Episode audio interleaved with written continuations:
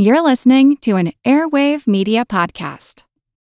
At Evernorth Health Services, we believe costs shouldn't get in the way of life changing care, and we're doing everything in our power to make it possible. Behavioral health solutions that also keep your projections at their best? It's possible. Pharmacy benefits that benefit your bottom line? It's possible. Complex specialty care that cares about your ROI? It's possible. Because we're already doing it. All while saving businesses billions. That's Wonder made possible. Learn more at evernorth.com/wonder. This episode is brought to you by La Quinta by Wyndham. Your work can take you all over the place, like Texas. You've never been, but it's going to be great because you're staying at La Quinta by Wyndham. Their free bright side breakfast will give you energy for the day ahead. And after, you can unwind using their free high speed Wi Fi. Tonight, La Quinta. Tomorrow, you shine. Book your stay today at lq.com. This is Adam, and you're listening to the What's Up Next podcast. This is Chris, and you're listening to the What's Up Next podcast. This is Dave, and you're listening to the What's Up Next podcast. Welcome to What's Up Next, where your hosts Paul David Thompson and Doc G take the discussion on topics in the financial independence movement to the next level. Guest panelists share their opinion to questions that don't have clear answers to help you refine your path to financial independence. Welcome. This is Paul David Thompson from Ready Investor One. And this is Doc G from diversify.com. So, Paul Thompson, what's up next? Hey, Doc, we're coming back at you again with another panel discussion. And we have three panelists today talking about what is the connection between financial independence and startups. Is having a startup a good path to financial independence? So, what I'll do is I'll give each of the three guests a chance to do a quick introduction. I'm Adam from Minafi. Right now, I recently retired and I write about the intersection between financial independence, minimalism, and mindfulness as it relates to FI. Chris from lifeoutsidethemaze.com, where I write about working for yourself to kind of achieve happiness once you've worked for others to get to your financial independence. Dave Domzalski, and I write about personal finance and entrepreneurship at runthemoney.com and herostory.org. So, Adam, let's start with you. Can you tell us a little bit about your work history coming out of college? Yeah. So I graduated back in 2005 with a IT degree. It was computer science, but that, that was a little bit too hard on the math, so I switched over to IT. And at the time, there weren't really startups, so I kind of like found a company, kind of a bigger business, a bank, and started working there. And as I was working there, all these new blogs started coming up, like TechCrunch and things that were documenting these smaller companies that were starting to rise up. So I started trying to learn about those and learn about what technologies are these new companies using. And that kind of led me to uh, learn Ruby on Rails. And in the late 2000s, that was one of the hot skills that tons and tons of startups were using. That opened the doors, and I jumped from big business to tiny startups of like 50 people. And I was fortunate enough to start going to all these user group meetings for Ruby on Rails. And that's where I met a lot of other really passionate developers and eventually joined a company called Code School, which was all based on Ruby on Rails. And that was a group of super talented developers that I was able to learn a lot from. And that was a startup that uh, ended up doing really well for me. And that was your last job, right? Because you've retired since working for them? Yeah, the company started back around 2010 and I joined in 2011. And yeah, they ended up being acquired and then the company that acquired us went public. So it was really like a startup success story, but it was one of the few that was in Orlando where I lived at the time who ended up having that path. Was the company going public and being sold part of what helped you be able to retire early? Yeah, for sure. Whenever I was running my FI numbers, my date, that kind of thing, back before that, I was always anticipating not reaching any like 4% kind of numbers until my mid 40s. So this is just going to cut years off work. So whenever something happened, it's like, okay, well, there go two years, there go three years. We're definitely going to talk about that more. But first, I want to go to the other panelists and talk a little bit about their work history. Chris, tell us about what you did after college and the evolution of yourself in the workspace. Absolutely. So, I started my career as a mechanical engineer in healthcare and medical device sort of space. And I really liked it, but uh, someone was always telling you what to build. And I got more into the business side of things because I wanted to be the one deciding what to do. So, kind of from that transition from purely technical guy to a technical slash business guy, fast forward a number of years in engineering, and I ran an internal incubator for a a large Fortune 500 sized company. I'd always been interested in front end innovation, but in that role, we wanted to take the best practices from startups and bring them into this large corporation. And so that really started my excitement about startups. And so I would go out to a lot of meetups. I'm in the Denver Boulder area, and there is a, a pretty sizable startup community out here. And so from there, I learned a great deal. And when I mentioned I helped run this incubator for a large company, people would kind of roll their eyes like, well, that's great, but you're not really an entrepreneur. At some point, I decided to take the leap when I felt I was ready and had a a good idea. And so I ran my own startup as a CEO and founder for a while with mixed results. I never had a giant exit with that one. I think that's something that's different maybe between Adam and I is while I've been in a number of startups, I've never had one giant event that catapulted me to financial success. It's more been the financial independence community sort of stuff that's gotten me to where I'm at today. Just incidentally, before we move to David, it seems to me like people in startups use a different vocabulary. They say things like incubator and front end innovation. Does startups come up with their own vocabulary? Absolutely. You know, there's some vocabulary that's the same across. I never heard anyone use the term FU money outside of startups until I got involved in the financial independence community. All right, David, I want you to run through to your employment history. What did you do after college and how does that lead to where you are today? Sure. Well, actually, it leads quite well. So I, I started in accounting with a big four company called KPMG and morphed that into working with Comcast Sportsnet and then current my current job, which is actually a auditor with the federal government, where I basically do performance audits for Social Security Administration. So a lot of boring stuff, but you know, stuff that actually helped me in terms of you know, when I first graduated college, you know, I had this student loan debt and I always had a knack for writing. And I wasn't particularly in love with my job, and I still am not. So I had to find some kind of creative outlet with which to use that ability. And so I just started blogging about my debt journey and just how I was getting getting out of debt and how I finally got out of student loan debt and what I was doing in terms of saving money to buy a house, you know, also, you know, get married, buy my wife's ring, all that kind of stuff. So any kind of little things that I was doing in my journey, I was documenting and I was giving out for uh, information for free to help like-minded people. And you know, it was around right after college, around 2007 timeframe, that I was introduced to Robert Kiyosaki and Rich Dad Poor Dad, and that just set me on a totally different trajectory in terms of not just personal finance stuff, it also helped clue me in on some things that I think my accounting degree actually left out. And on top of that, it introduced me to the world of rental real estate and just entrepreneurship in general. And it was just something that I latched onto. You know, for the last decade or so, I've just had the opportunity to blog about it on financialbin.com, which is one of the first websites I started, and then Run the Money. And it was that brand development that I had with Run the Money because I coupled it with not only personal finance, but running and health and things like that, that led me to get a, a contributorship with Forbes. And since that happened in 2017, it's really opened the doors to a lot of different things. And uh, in covering Forbes, I was able to meet up with a company called Pitch Investors Live, where companies actually, you know, startups will, newbie entrepreneurs will pitch investors live on a mobile phone app. After covering them, I was wanted to stay involved because I just felt like they really had something there. They had like Kevin Harrington on and so they were really going for it. And so, you know, today I had the opportunity to now uh, become their content manager and also become their um, Pitch Accelerator Facebook group manager. So it's just been a really boon of an opportunity and I'm excited to see where it goes. So, Adam, tell me a little bit about this. For those of us outside of the business world, we sometimes don't understand exactly what qualifies as a startup. Is it the same thing as entrepreneurship? How do we separate startups from the rest of corporate America? That's a good question. To me, the major difference is that it's more of like the iteration cycle. So it comes down to how fast a company is able to iterate or how fast they're able to create something, test it, get feedback, create something else, adapt to that feedback that's coming in from someone else, and then see where it goes next. And that coupled with the side of maybe they're not in a stable place financially yet. So they're still iterating because they want to find that stable ground. So to me, those are kind of like the two sides of a startup fast iteration and that drive towards growth and stability.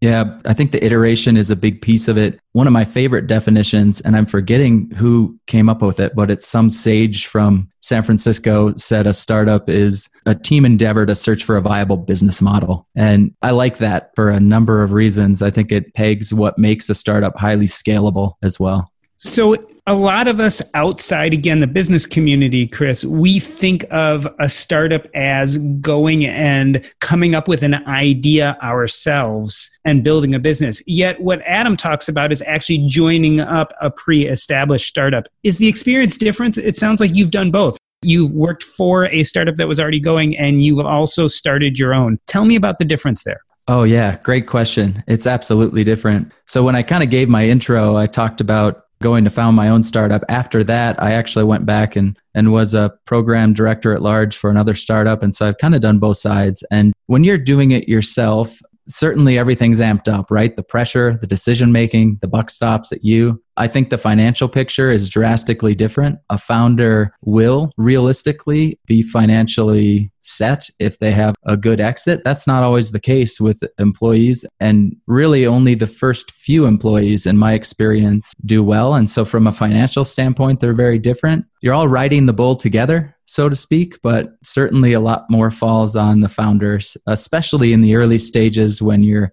building the team, getting the funding, and getting over the hump so, David, let's talk about this a little bit. In your website, Hero Story and Run the Money, you talk a lot about solopreneurship. Is a solopreneur the same thing as a founder of a startup? Are they the same thing or is there a scale difference? Yeah, definitely a scale difference. But at the same time, I think a solopreneur can become the founder of a company. You know, I think uh, a lot of times, you know, especially on on the East Coast, you know, when you're thinking of startups, somebody that starts their own thing, like me with a website, you know, if you look at the blogging world in general, there are a lot of examples of people that have taken, you know, maybe like John Lee Dumas in podcasting, or you know, there's other people who have actually taken the, the ability to blog and not just turned it into something where they're making their money from their own blog, but they're also going and teaching people. I think what a lot of times you see a successful solopreneur is somebody that doesn't just stop doing what they're doing and you know what made them great. They actually go and teach it to other people. So you'll see a lot of the people who are blocking, you know, recommend things like Bluehost and things like that. It's not a mistake. It's that, you know, they found something that works for them and they're going and taking it and teaching it. So to answer your question, yes and no for me, you know, I'd be happy making what I make in my current job and, you know, never going beyond that because I, I, want the lifestyle business. I think the solopreneur fits that lifestyle. Whereas somebody trying to, you know, grow and scale a real company, well, you're going to, you're not just taking on a, a VA or two. You're taking on employees, doing that, you know, the whole W 2 thing, you're doing payroll, you're likely paying uh, healthcare benefits. It's a real big deal. In that stage, you know, maybe you're not just bootstrapping it and doing it yourself, maybe you're taking outside investment. So uh, to me, that, that would be the major difference. Yeah, there was a great book I read on that topic recently, uh, Paul Jarvis's Company of One, which is really all about this difference between do you really need to grow a company to a thousand people or do you intentionally create something small that can be run and managed by you know one two whatever and uh, have it provide exactly what you need? Sounds like it touches a lot on that kind of approach. No absolutely. And there's also another one out there. I can't remember the gentleman who wrote it but uh, youpreneur. It's the same concept. You know it's just uh, i think you're seeing a lot of people you know especially those that maybe had a degree that doesn't really translate well into getting a, a full-time job unfortunately but uh, it's something where it's become a necessity i think in many ways for people to try to figure out a way to supplement their income, if not take it full time. I think there's an absolute trade off that you guys are both hitting on. If you're doing a startup and you're taking venture funding, you need to build a giant business in order for them to make their investment models work and in order for you to get paid back. If you take far less funding and you're a smaller operation, say a solopreneur, you know, you can build a one and a half million dollar business. And where does all that money go at the end of the day? So, Chris, you'd say almost that taking venture money is, is a line in the sand. Beforehand, you may or may not be a startup, but afterwards, you definitely are a startup. Oh, yeah. I think that's accurate. I mean, they're not going to invest in you unless you're going to have a possibility of that 10x return. And that's going to mean a lot of pain, a lot of adventure, and a lot of roller coaster riding along the way. Adam, let's talk a little bit about the pain. Does it take a special kind of personality to go work in a startup or to become a founder? Yeah, I'd say so. One of the best analogies to it that I've read is by um, Jeff Atwood over on Coding Horror. He's one of the co founders of uh, Stack Overflow. He has this outline of the three types of people that a company needs commandos, infantry, and police. The idea is that commandos are storming the beach, they're breaking things, they're very informal, but they're getting something done. Infantry are more like setting up the basic systems. They're seeing some action, but not as much. And then the police are really just setting things up to scale for like a city. And at the beginning of a startup, you need a lot of commandos. You need people that are just going to hit the ground running. They're going to work really hard. Maybe they're not the most formal in how they're talking to each other. You're not auditing every communication, but it's all about that super fast iteration cycle. And I feel like at the beginning of a startup, that's where you really need that kind of personality and people who love that constant chaos and thrive in that. I love that answer. People say that when you're at a startup, you wear a lot of hats, and titles almost don't mean anything early on. You know, when you're a company of less than a dozen, you may be HR, you may be quality, regulatory, you know, you may be emptying the trash bins and doing the engineering. And so it's really all in flux at that point. David, as I listen to Chris, I think a lot about your website hero story. The reason why is to work for a startup, you really have to believe in the product, or more importantly, if you are not the founder, you have to believe in the founder. Tell me about Hero Story a little bit because it sounds a lot like the origin stories I hear for a lot of these really famous startups. Absolutely. So the idea was actually came about not even from a technically a founder, it came from a guy who was actually a very obese gentleman. And I wrote about him for Forbes. It was right after January. And what I was trying to do is just give somebody his story so they could motivate themselves to kind of lose weight, that kind of thing. But the, story really kind of took on a life of its own. And what I found was I really enjoyed telling this person's story from the depths of despair in the beginning of his life and, you know, what led to his obesity and things like that. And today where, where he's, he's actually helping people, you know, in similar to him in his plight, you know, get out of that, just the, the mental chaos that, you know, something like that creates, but then also obviously the physical because I enjoyed it so much. I love telling those stories that I wanted to take that and do something myself because I love entrepreneurship so much. I just love being able to tell people stories and share that with them. And it's just an incredible opportunity to be able to talk about somebody who started from basically an idea and you know started from nothing and just taking it and running with it. I appreciate the opportunity to be able to do that because I think a lot of people think that I can't do this or you know this person's doing it but they have X, they have Y, you know somebody gave them something, somebody gave them money or whatever. But there's something different when you actually be able to sit down with somebody, have them answer everything that they like we're doing now, like have them answer everything that they've done in their life to what they get to that point. And then you see where you're similar, where you're different, and then pick up on little nuances that you're not going to get just from a soundbite or just from a regular article that you read on a Forbes or, any, or anywhere else. But really digging down deep to what, you know, to the why behind why somebody started something and then, you know, get down to the emotion and really see how they were able to take it and then turn it into something incredible. So I just love telling those stories. Adam, what David says is really interesting to me. Do you think when people go work for a startup, do they fall in love with the idea or do they fall in love with the founder? I think you probably have more success if you would invest in the product, then it makes a good place to work. Whether that's a good founder or a good idea, if they can't even sell you on paying for the product or investing in it, because if you're going to work for it, you're basically investing in it with your time. So I think there's a lot of shopping around when you're looking for a startup job the same way you would shop around for someone to invest in. You're not just going to look on Indeed and find, oh, this job sounds good, someone invest in it. You're going to learn about the founders. You're going to learn about the business plan, about the total addressable market for the problem they're solving. Going to learn about the team.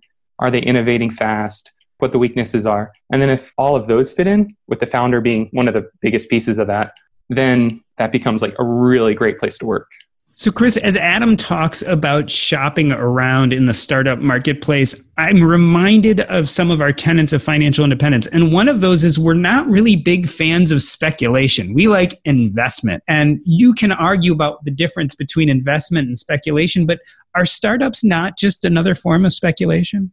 They are. Startup founders are believers. You've got to believe in your idea because you're going to be all in for the foreseeable five years or so at least. I was talking with a founder a while back and he said to me proudly, I'm all in on this. My family, my retirement hinges on the success of this company. And that that is a proud mantra that I've heard in the startup community. And I really think that is a little bit misguided. You don't need a giant exit to get your FU money. I think what I've learned from the financial independence community is if you can get paid just to run that race and you can save aggressively and invest wisely, you don't need to leverage your future and have a giant event. And so I think to answer your question, it can be speculative if all your eggs are in that basket. If you are knowledgeable and know what you're getting into, but you're passionate about the team and passionate about the idea, I think it's fine.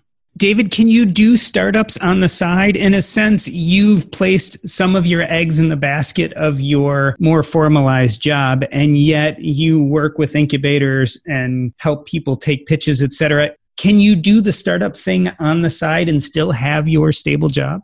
You know, I, I think so, and uh, and I think uh, nowadays I think is actually a necessity for many people. Obviously, it's not easy just to turn something into something where you can do it full time overnight. So you know, I'm more of the of the concept where you have to, you know, you just have to put in the time, and you know, it means nights and weekends. That means I have a wife and two kids, so it means kind of negotiating around family time and it's it's not simple but yes you can kind of kind of go all in and, and everything and you know in hindsight maybe i would have done that back in my 20s but you know, in my 30s now, I, I got to be smart about how I go about, you know, providing for the family, providing for the kids, and actually still paying the mortgage. And so, fortunately, we were able to. That's the only debt we have now is the mortgage. And with the side hustle is done, even though I'm I'm having that time investment, I'm finally starting to see that a monetary return from that time and everything. What the beauty of it is, is I make more per hour with the side hustle, obviously, than my job. So eventually, we're actually discussing just today, my wife and I investing in rental properties. And that's something we wouldn't have been able to do if I didn't have the side hustle. Because while the job provides a nice income, you know, I still got to be able to have that emergency fund and, and put away for the kids' college funds and stuff like that. So I think it's not necessarily FU money, but it's setting you up to be able to have that one day. Like Chris said, you don't need that large exit, but what you do need is diligence and time and commitment. This episode is brought to you by Range Rover Sport. Range Rover Sport leads by example. With a visceral, uncompromising, and dramatic feel, this car helps you rise to the occasion. How does it do that? Range Rover Sport has powerful on road performance and commanding all terrain capability by combining assertiveness with signature Range Rover refinement. This is the car that redefines sporting luxury. The new Range Rover Sport features advanced cabin technologies such as active noise cancellation and cabin air purification, purposeful cockpit like driving position, and award winning Pivi Pro infotainment is at the heart of the experience and provides intuitive control of the vehicle systems. Design your Range Rover Sport at LandRoverUSA.com. Once again, explore and build your Range Rover Sport at L A N D R O V E R USA.com. That's LandRoverUSA.com. All right, so most of us know the bad news already. If you were using Mint as a budgeting app, it has shut down. But the good news is there's something better, and it's called Monarch Money. I started using Monarch Money myself about five months ago, and I knew immediately that I liked it more than any other budgeting app I had ever used. For one, it focuses on collaboration. This is easy to share with your spouse, your partner, your financial advisor, and it's aspirational. Not only can you look at your current budget, but what do you want to buy? What do you want your goals to be? You can focus on those in Monarch Money. It's the next generation of personal finance apps. Monarch is the top rated all in one personal finance app. It gives you a comprehensive view of all your accounts, investments, transactions, and more. Furthermore, you can create custom budgets, track progress toward financial goals, and collaborate with your partner. And now get an extended 30-day free trial when you go to monarchmoney.com slash earn. Again, that's monarchmoney.com slash E-A-R-N. What I like about this app is it's intuitive, easy to use, quick to sign on. It's collaborative, as we talked about. It's customizable. The idea is you can use this app the way you want to use it. And the reason why is the Monarch Money team is customer focused. They are focusing on you, me, and all the other people who want to use this app to live a better financial life. After trying out Monarch Money for myself, I understand why it's the top rated personal finance app. And right now, listeners of this show will get an extended 30 day free trial when you go to monarchmoney.com slash earn. That's M O N A R C H M O N E Y dot com slash E A R N for your extended 30 day free trial. Adam, let's talk a little bit about how you get paid in startups. Is it true that often you get paid less than you would if you went to corporate America? Yeah, I'd say that's a, a common trait. Pretty much the standard way is, you know, you take a little bit less salary, but then you get some equity in the company in some way, whether that's stock options, percent ownership, RSUs. just something that says like you're an owner of this company and preferably a significant owner. There's a lot of definitions of ownership. Like you can own 0.0001% and that could be your equity. So it's important to understand when you get an offer for a startup, let's say they say, this is your salary and you get 10,000 shares. What does that mean? like how many, how many outstanding shares are there? If there's a billion shares, then you know 10,000 shares is nothing. If there's a million shares, then you have what like 1% of the company. So it's important to do that due diligence to understand what exactly is my ownership of this company and then understanding like if you have 1% and they just raised $10 million, then you have that equity stake is valued at $100,000. So it's important to understand not just the shares, but the value of the company and the value of your potential ownership. And one of the things that I definitely a bit hesitant on is having an insignificant salary part. A lot of people will say like, "Oh, I have all this equity, so I'm going to take a much lower salary." I think it's kind of like what Chris was mentioning. Like, you need to have that base salary that's good enough to survive on your own, unless you're going at it from a pure speculation standpoint and you're going, okay, I'm just going to live on, on ramen and I know this idea is going to kill it. And I think that's one of the things that you might be able to do early on in your 20s or something, but it becomes much less attractive if you're saving for retirement. Chris, let's talk a little bit about equity. How often does that come through? What percentage of startup employees actually end up with collecting some from equity? I think building off of what Adam said and answering your question as well, most inexperienced employees that join startups tend to overvalue their equity. You've got to understand that a typical structure would be that you're going to get some amount of RSUs or or uh, some form of options, and they're going to vest over four years with a one year cliff. Meaning, if you leave in that first year, you get nothing. Once you hit that year mark, then you you vest one fourth of it the first year, and then it's prorated every month thereafter. But when you look at that, you got to say, okay, it takes me four years to get these. In that four years, what would my uh, opportunity cost be? You know, for the money I'm giving up from the other job in exchange for those options to answer your question about what percent of them actually go through and, and have a successful exit, you know, I, I, read something saying that the majority of employees don't exercise their options. I think that makes sense when you look at the majority of startups either fail or have what they call a soft exit, where you're just breaking even and you wouldn't make any money back on your options. If you're going to sit down and, and analyze them, as Adam was recommending, and I think it's a really wise recommendation. You've really got to handicap for your chances of success, which is a really tough thing to do objectively when you're really excited about the startup. And then also look at the time value of money and the opportunity cost. Quick question for those of you who may not be familiar. Can you define what RSUs and options are in this context? Yeah, so RSUs are restricted stock units. I believe is the acronym. And there's a whole lot of tax implications and interesting things that happen, whether you pay taxes when you execute or when the company has an exit event. It's pretty granular, but in short, you want RSUs. I don't know. What do you think, Adam? I think RSUs are one good option. One of the things that was really interesting about Code School is that there were no options or stock or RSUs everyone just owned a percentage of the company. When it finally exited, we didn't take any funding, no funding at all. So it was just like, this is how much the company sold for. You get X percent of that, whatever your percentage ownership is. But I think that might be a good way for really small ones. But as soon as you take funding, things change and you have to restructure around some kind of options or RSU package. I want to transition a little bit. David, let's talk about startups and financial independence. Do you hear many in the financial independence community talking about startups and why or why not? You know, actually, I don't. Here and there, I mean, if there obviously if there's some kind of big news that comes out, but honestly, the, the big focus that I found in the personal finance community is the solopreneur angle because people are looking to take their you know maybe they're an artist and they can do graphic design or they're looking to take a skill that they have maybe within their current employment and see how they can monetize that to be able to do it on the side and eventually create it into a, a path for a full-time income if not you know obviously use it for investing. So it's almost like the kiyosaki adage of you know you kind of start a business and able to, to become an investor. That, that's kind of some of the mindset behind it. So yeah i mean i'd love to hear what, what adam and chris have to say about that because just from my end i hear like i said more of the solopreneur kind of angle yeah, I think one of the, the FI mindset things that really resonates with me is the idea of reproducibility. When I left my job, I posted about it on Reddit and I just got roasted because people are like, oh yeah, of course you retired early. You were at a startup that got acquired. It's like,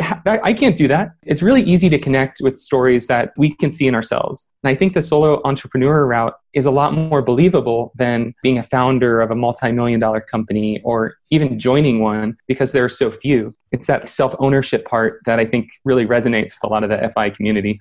Chris, why do those two seem not to mix? Why don't we see financial independence people talking about startups? You know, it's a really good question. They're both passionate subcultures. They're both asking you to do something a little bit different to get extraordinary results. And ultimately, I think they're both looking for a, a great financial situation in the end. I don't know why they don't mix so well. I guess one theory is that the uh, the startup community really values super high engagement, a lot of passion, and working 80 hour weeks, and may look at the FI community and say, oh, well, they're retiring by the definitional word, meaning a withdrawal or a retreat or a retreat, which I think is totally inaccurate. And at the same time, I think the FI community might look at startup people and say, you're insane. Why are you doing that? You know, and we have, we have hit on a lot of the negatives of doing startups. You know, the idea that you may be putting all your eggs in one basket as opposed to diversifying a little bit, but there's certainly positives as well. David, let's talk about that a little bit. When your nine to five comes to a head and you say, I have enough money, will you still go after startups? Will you get more engaged or less engaged? You know, actually, I'll get more engaged because I'll, I'll, finally be doing what I want to be doing. If God willing, I'm able to get out of this job one day, you know, that, that's exactly what I want to do. I don't want to just retire and be done. I mean, yes, obviously, you know, monetarily, I couldn't take that, but I'd want to keep going because I want my kids to see, uh, you know, a father who's passionate about something and not just going to a job and, you know, kind of going through the motions and, and hating his life. I want them to see somebody who's, who's passionate and who's doing something that uh, he was put on this earth to do. And I want to give them uh, something to look to and, and to inspire them. I kind of see my children almost as the catalyst for me to keep going, for me to try to figure this stuff out. Adam, I want to contrast David's view to yours. It almost sounds like the startup might be his encore job. And for you, it sounds like the startup got you where you wanted to be and now you retired. Are you done with startups for good or do you think you'll eventually meander your way back? That's a good question because I don't know yet. I feel like right now, what's most interesting to me is finding a balance between mental health, physical health, and some kind of solopreneur fun project. That sounds extremely exciting as the next couple years to just have something that I can put my passion into that's fun, maybe it builds on everything I've learned in those careers as startups. I might be using some of the same, you know, business tactics or some of the same uh, skills I learned, but then not putting 80 hours into it maybe only putting like 15 hours or maybe like being super passionate about it for three months and then just taking the next month off to watch a whole lot of World Cup. It's interesting. You know, the stereotype is that startup guys, when you have a big exit, you sit on the beach for a month and then you get bored and you, you find yourself calling up your network and jumping back into the, to the next big thing there's this term called sitting on the shelf. If you're not in the game, you're sitting on the shelf, which I think conjures up images of expiring spoiled milk or something. You know, in line with what you were saying, Adam, this idea of balance of, you know, seeking that happiness and that contentment, but you also don't have to give up entirely the things you loved about startups you know, which is something I haven't mentioned much about, but I do love startups. I mean, I got involved in startups because I love business. And one of the really big positives of startups is that it rapidly accelerates your learning about all different facets of a business that you wouldn't get if you filled one niche functional role within a giant corporation, for example. So I, think that balance is a, an interesting point you talk about. So, Chris, do you think you have another startup somewhere in your future? Uh, you consider yourself retired now? Yeah. Well, you know, I have this tagline on my website that instead of working for others to achieve financial independence, I can now work for myself to achieve happiness. What I mean by that, or what I'm referring to, is a change in my decision making. So I may get involved in another business in the future, but if I do so, it'll be because I'm really passionate about it, what, what it could do for the world. I really love the day to day with the team, which is extraordinarily hard to find in a startup, or for other reasons outside of monetary reasons. I mentioned that entrepreneur that was all in that I talked to a while back. And the downside of that mentality is if that guy's all in, the highs and lows of that roller coaster ride are going to bring all kinds of emotions into the situation. If I can go back into a business at some point in my life and whether it succeeds or fails, won't affect my broader feeling of success, that just feels like a much better place to be. So, David, I, I want to connect some things that don't connect clearly in my mind, and maybe they don't. But I would have said before this conversation that financial independence and startups don't connect, but maybe they actually do. You talk a lot about exercise and fitness. Is there any connection between running the money, so to speak, both fitness and startups or financial independence for that matter? Absolutely. I, I, think it comes down to your mental state. And I think Adam touched on it briefly. I mean, I was just reading something today about, you know, being able to lift and being able to, you know, also run, like just, you know, we're all guys here that actually increases our levels of testosterone. So actually, I think it would actually push us more to go to and be drivers in our business, at least on the short term. You know, back in the day, that's kind of what fueled us to go and hunt and things like that. And I think in many ways, you know, hunting and gathering today is obviously you're going out and doing a job, but you know, when you have something that's yours, I think it's even more crucial. Like having that uh, ability to go out and exercise and, and to really get away from it all, I think is even more important when you're running your own shop. And you know now you know for Adam and Chris who are also doing you know kind of a mini retirement or whatever they're doing maybe when they're running to their next thing. I mean I think it's important to kind of stay active and go out there and you know get the ideas flowing because when it's time for them to actually go and do something their next project whatever it is i mean hey they're going to have a laundry list of ideas that are generated by getting the body active and you know getting your mind uh, you know away from just the everyday issues of life and Adam, in the same vein, connect for me you being this startup business guy and your interest in stoicism and minimalism. Do those go together? I don't think of many startup founders as minimalists, so to speak. I think a lot of them have to be because they need to be like hyper focused on the one problem that they're trying to solve. So the more they can be dialed in to the customer, the addressable market for what they're trying to solve, it helps. So it, it's almost that focus is clear. But then on the stoicism side, it's good to not become in love with your startup. There's this idea in the startup world of like killing your darlings. If an idea is bad, it's not selling, you need to be able to objectively look at it and say, okay, this isn't working. I need to iterate or drop it. Kind of like David mentioned about getting out into a fitness world it's a good way of getting that that time away from the idea so that you can relook at things with a fresh picture and between like fitness and stoicism, it really helps to look at things objectively and decide, is this really going to work? And I think stoicism is a good part of that.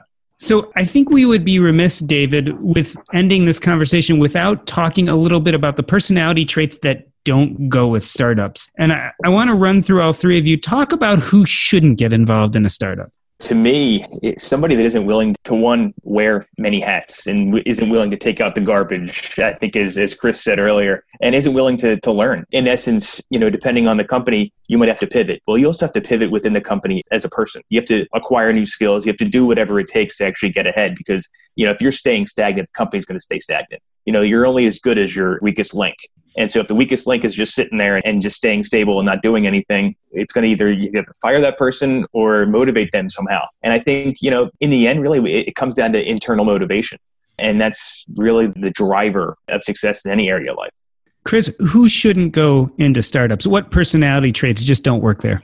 I think having a lot of comfort with ambiguity is necessary. And, you know, I've read some studies that say that those that are really high in IQ actually tend to do worse in startups. I don't know that that's the case, but I think that sometimes that goes hand in hand with a lot of analytics as opposed to uh, action and then iterating rapidly. And so I think you have to have that comfort with ambiguity. If you're a very uh, rigid sort of process person, it could be a little bit tougher. And then the other thing I would say is that a traditional job is designed to have you succeed an HR person said, What can one person do? And we'll make that job. In a startup, it's never the case. I mean, you're often feeling like you're failing until you succeed, which only happens once after many years of failing. And so having some armor and being personally driven as opposed to needing that outside validation, I think would be really important. And Adam, what Chris and David are talking about, are these congruent uh, with the financial independence community or are they antithetical? I mean, are these things we in the financial community, are these skills we have? I think one of the, the leading skills of everyone I talk to in the FI space is this future looking forecasting personality. You know, people like to be able to look at their numbers and see like, okay, you know, these two lines are going to intersect in when I'm 40, and so that means I'm FI. So there's a lot of trying to look into the future and forecast it. I think that's one of the common things that startups need because you need to be able to look, is this business going to be sustainable? You know, what's the growth rate? Are we going to be able to find that product market fit to really hit it out of the park with this product? Yeah, I think that's one of the probably the strongest parts that the FI community has with uh, startups. So you wouldn't dissuade anyone from the financial independence community from looking into a startup. It's not necessarily a bad fit. I wouldn't say it's a bad fit, but I would say to be equally cautious with the things you invest in and the things that you would work for. Yeah, so I'm sitting back and mostly listening during this conversation, and I'm trying to take on the place of the audience member and thinking about what they would process this conversation with. And so let's take this conversation back to the full circle to what your first question was Is there a connection in our startups a good path for financial independence? So I'd like to give each of you a chance to picture the listener, which are typically people who are following financial independence. They're potentially solopreneurs like what I am, or they have a job and they're thinking about trying to achieve financial independence. Is joining a startup or creating their own startup a viable path? I think one of the key things that most people can get out of a startup, by that I mean like joining an existing one, is learning how to be an entrepreneur. Mm. Like if you want to be a solo entrepreneur later in life, all those skills that you can get from joining an existing one will pay off a ton later. I know there's this study that most successful founders are actually in their mid to late 30s. And so getting that experience in your 20s can really come in handy later on. The first startup you join doesn't have to hit it big. And maybe hitting it big for you is being a solo entrepreneur where you're making $4,000 a month and that's paying your expenses. So I feel like getting some of that risk in early is a good learning experience, even if you might not be uh, hitting it out of the park from day one. Sure, and that makes sense because the story of that young 20 something entrepreneur that creates something and hits it big is such an exception and it's not something we should be basing our plan around, I don't think. It's you, you just described a more practical approach when you're 20 something, get some experience first and see some failures, maybe participate in some failures and then join or start your own startup. That's interesting. So, Chris, same for you. What would your advice be to the avatar of the listener that I described a few minutes ago? You know, Adam and I are really well aligned on this one. I think that the reason to get involved in a startup, I mean, my biggest reason is you want to do your own business someday. You want to run your own startup someday. And I think, you know, are they a good path to financial independence? No by the numbers alone, they're not. Because if you say, I could work at a corporation for 15 years and get all those really nice benefits and keep socking away that cash, I think you would find that on average, you might do better. You know, we're also dynamic people that have passions. And if you love business, if you want to go out and learn more about it and you want to, the excitement of a startup, I think you can do it in a responsible manner. Don't be that guy that, you know, his whole family and retirement is hinging on the success of the company. Be that guy who took some of the lessons from the FI community and applied them and then you you can also be that guy that takes lessons from the startup community like like rapidly iterating in your life and like having a passion and you can apply that to your financial independence I think that is incredible advice because it's weird how there's a dichotomy of advice that would give us in your personal life. You want to be super conservative with your spending, but when you're in a business, you're talking about being aggressive and taking risks, right? And that seems to be antithetical to each other, but in reality, they're two different types of operating domains. One is your personal expenses and one's your business ventures, right? That's a little bit different a mindset. Yeah, I'm going to riff on that a little bit. You know, you asked Adam the question a little while ago about FI people and startups. Do they mix? I think a lot of FI people are really great with finance and staying the course and following a plan. I also know personally a lot of FI people that are musicians and play jazz. And so you can put both those sides together effectively, and startups and FI work in that way. Interesting. Yeah, a little curveball to the conversation. So, David, I want to throw you a curveball and ask okay. you the question to you a little bit differently. So, think about more in the context of solopreneurs, which is what I am. And I have contemplated do I want to scale what I'm doing? And get employees and make a business and maybe even take on start a fund of some sort to buy all kinds of properties and be this real estate tycoon but i hesitate because i have such a great personal lifestyle design right now i don't have to do a lot of work to maintain a very comfortable lifestyle I don't think I'm unique in that scenario. There are other people that fall in that same category in the FI space. What are your thoughts about that?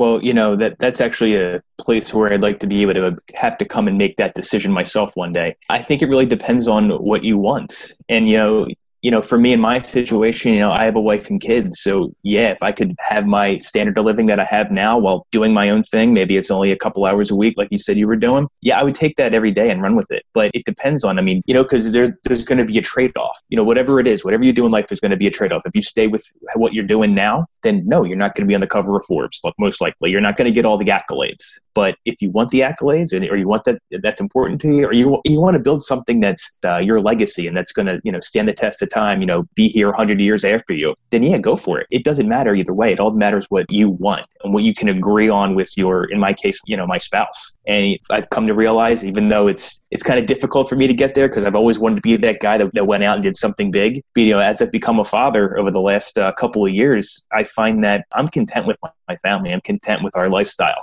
You know, if I can find a way to maintain that and increase it in other ways rather than, you know, where I can kind of divorce my time from it a little bit, I'm going to go for that every day. And I don't need the big home run, the grand slam, you know, the, the three pointer at the end of the game. You know, I just want to be able to, you know, just live my life and, and enjoy my family and, uh, you know, raise my kids up the right way.